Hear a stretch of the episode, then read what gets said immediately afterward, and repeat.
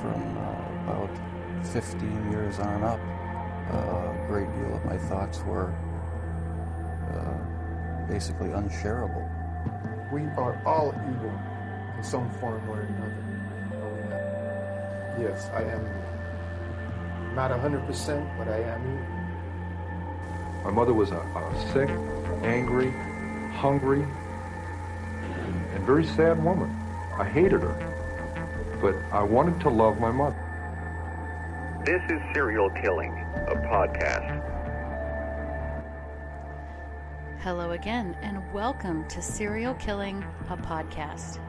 This is Alyssa Carroll, and I am your host and the creator of at serial underscore killing on Instagram, where we go through the life stories of serial killers to see if we might catch a glimpse of why they displayed their famous, vile, and disturbing behaviors. This is part two of the Zodiac Killer series. I won't actually have the special guest that I thought I would have. We had some scheduling problems, but hopefully we can have them on again some other time. So, in part two, we are going to discuss the top 10 Zodiac suspects. This one won't be as long as the first, and if you are hearing this podcast first, you might want to go ahead and go back and listen to part one. So, here are the top 10 suspects, though there were so many more. Number one, Lawrence Kane. Lawrence Kane worked in the same Lake Tahoe hotel as Donna Lass, who disappeared in 1970, and she may have well been another Zodiac victim. It's pretty well generally agreed that she was a Zodiac victim. He served in the Naval Reserves and so that would explain military attire, the military boot print. Um, he may have learned coding, which would explain the ciphers. And a 1962 car accident left him with a brain injury that could have compromised his ability to control urges. He was arrested for being a peeping Tom, quote unquote, in 1961 and for prowling in 1968.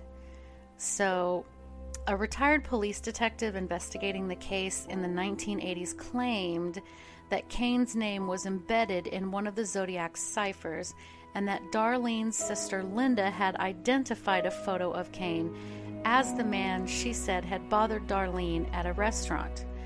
Um, a San Francisco police officer who probably saw the Zodiac moments after Stine's murder said Kane's photo was closer than any other likeness he had seen. Kathleen Johns, the pregnant woman who had escaped from a man believed to be the Zodiac in Modesto in 1970, also identified a photo of Kane as the abductor. So he was a pretty pretty good suspect. Number 2, Ross Sullivan. The 1966 murder of Cheri Jo Bates in Riverside, California bore many similarities to the Zodiac killings. Staffers at the Riverside City College Library, near where Bates's body was found, her car was abandoned in the library parking lot. They said a coworker, Ross Sullivan, had made them uncomfortable and disappeared for several days after the murder. Sullivan also sported a crew cut and glasses similar to the composite sketch of the Zodiac. He moved to Northern California in 1967 and was hospitalized several times for bipolar disorder and schizophrenia. Sullivan wore an army jacket and military style boots like those that had left footprints at the Lake Berryessa stabbings. Zodiac buffs also note that his letters mention the Mikado by Gilbert and Sullivan, which could be a reference to Sullivan's name. Number 3, Richard Marshall. Marshall, who was a ham radio operator and movie projectionist, he lived in Riverside in 1966 and then later in San Francisco near where Stine was murdered. Visitors to his home told police they found him peculiar and that he had talked about finding, quote, something much more exciting than sex, unquote. Marshall liked old movies, including The Red Phantom, which was mentioned in a 1974 Zodiac letter. He lived in a basement apartment, which the Zodiac also cited. He owned a typewriter and a teletype similar to those the Zodiac used. They both liked felt tip pens and odd size paper. But Richard was ruled out. In a 1989 TV interview, Marshall conceded there were many similarities but denied being the Zodiac. Napa County Sheriff's Detective Ken Narlow, who pursued the case for decades, said Marshall makes good reading, but not a very good suspect in my estimation. And Marshall died in a nursing home in 2008.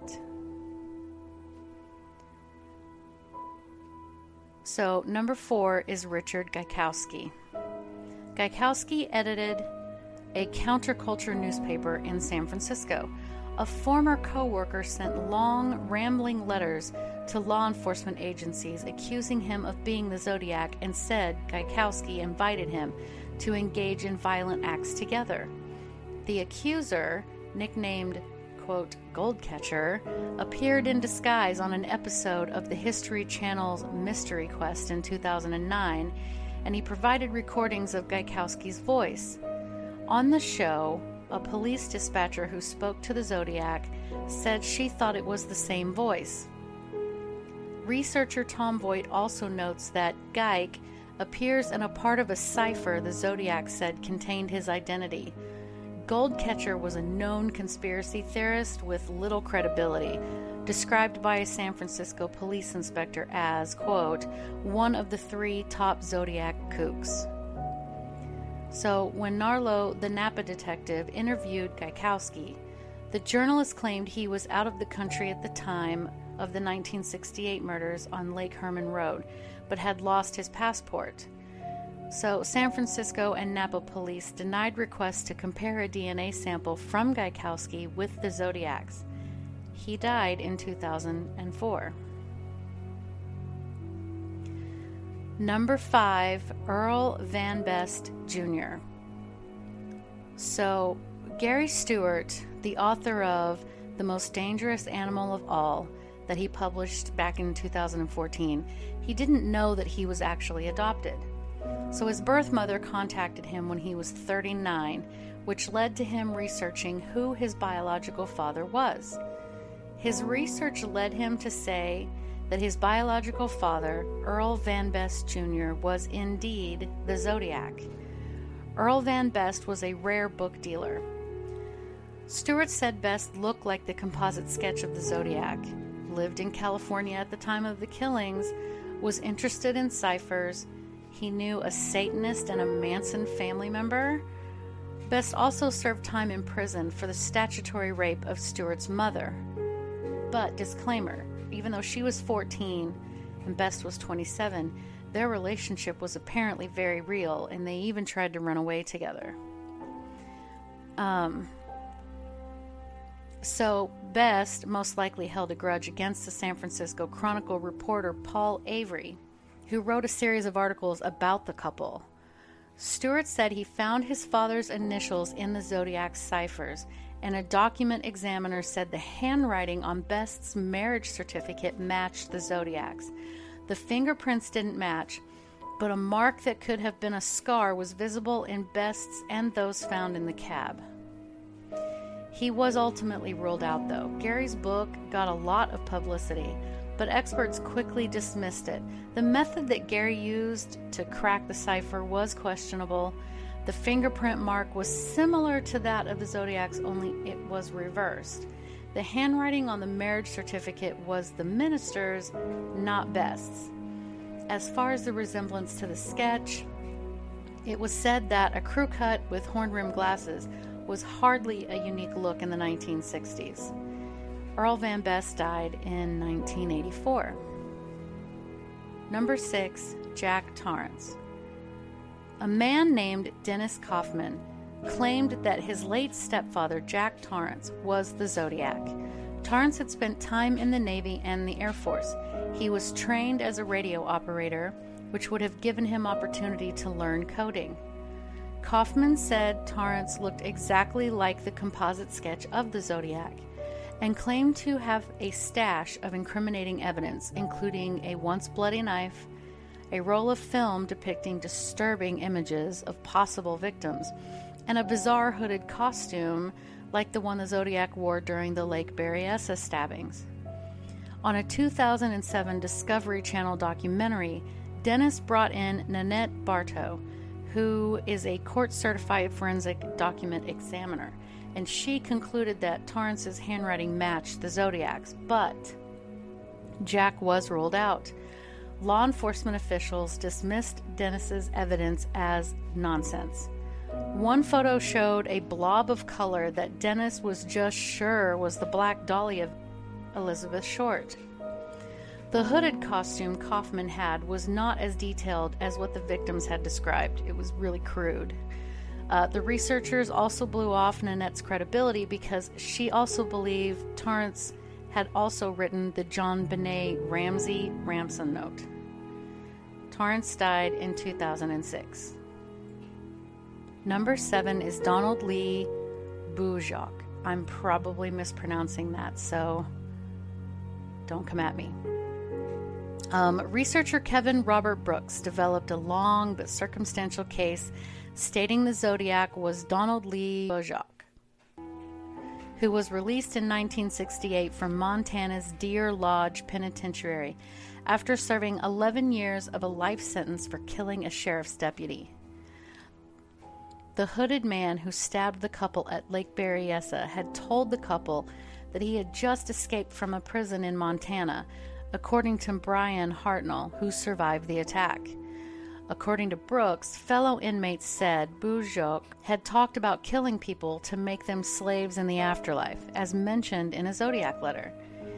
He had been discharged from the Army for mental health reasons. Uh, Brooks also alleged that markings on some Zodiac envelopes spelled out Zodiac is a veteran with 4F, as in Frank.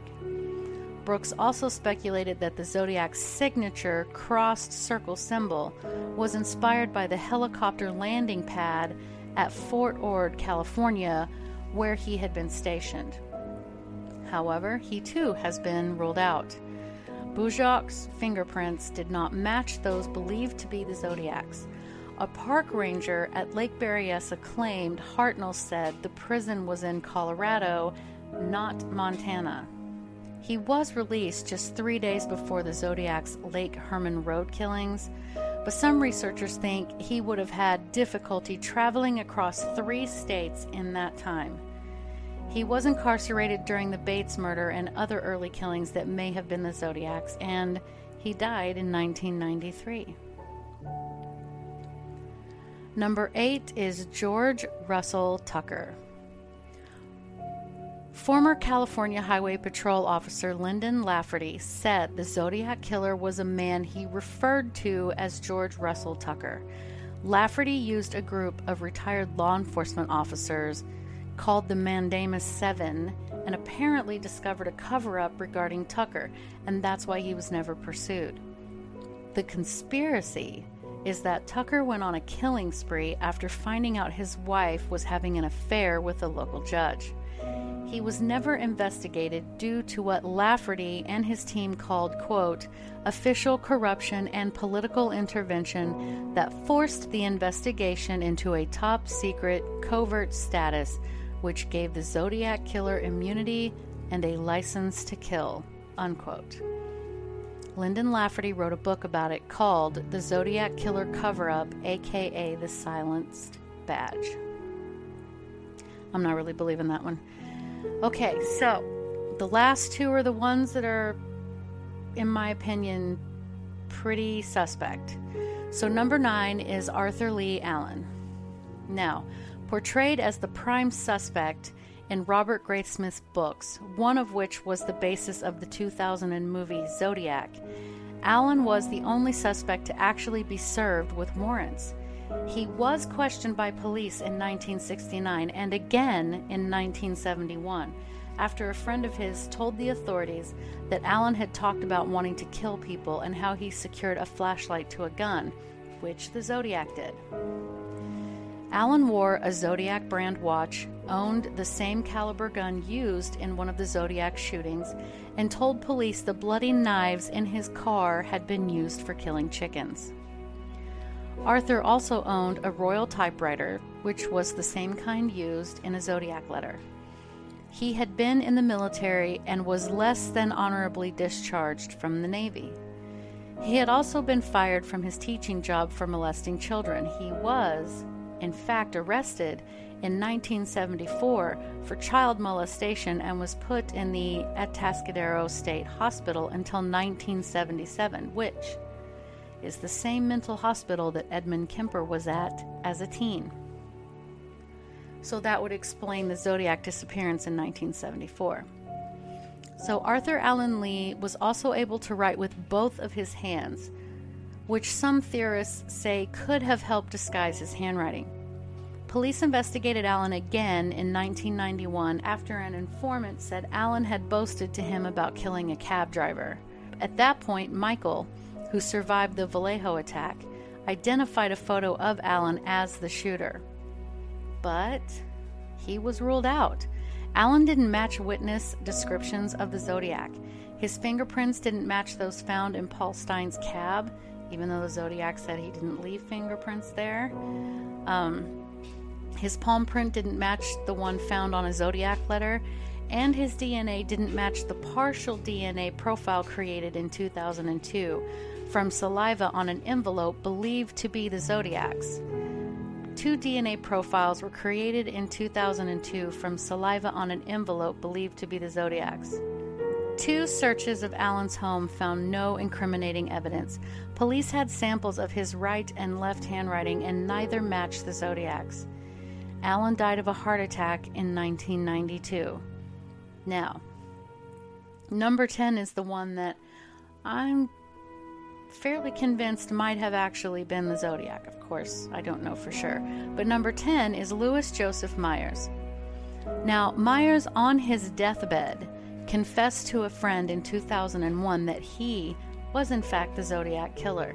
He was dying from cirrhosis of the liver. Myers asked his friend if he would go to the police and tell them once he died, which was in 2002. The friend stated that he couldn't get the police to take him seriously. So listen to this Myers attended the same high school as Zodiac victims David Faraday and Betty Lou Jensen. He also worked in the same restaurant as Zodiac victim Darlene Ferrin.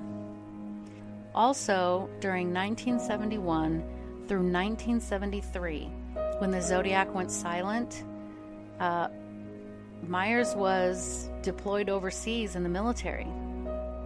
Myers told his friend that he targeted couples because of a bad breakup with a girlfriend and that the cab driver was just a simple robbery. So, this guy is currently being investigated. So, those are the top 10. Um, I did find one that kind of threw me for a loop where people are accusing Ted Kaczynski of being the Zodiac killer. But if you know anything about Ted Kaczynski, I mean, he lived in a shack and made bombs and mailed them. So I don't really see why that would gain any ground as far as um, suspects go. And then, of course, there's the Ted Cruz politician one, which is completely ridiculous, but I digress those are the top 10. So, what do you think? You can leave me comments on my Instagram page at serial underscore killing. And thanks and have a great day. Music by Kevin MacLeod on Incompetech.com.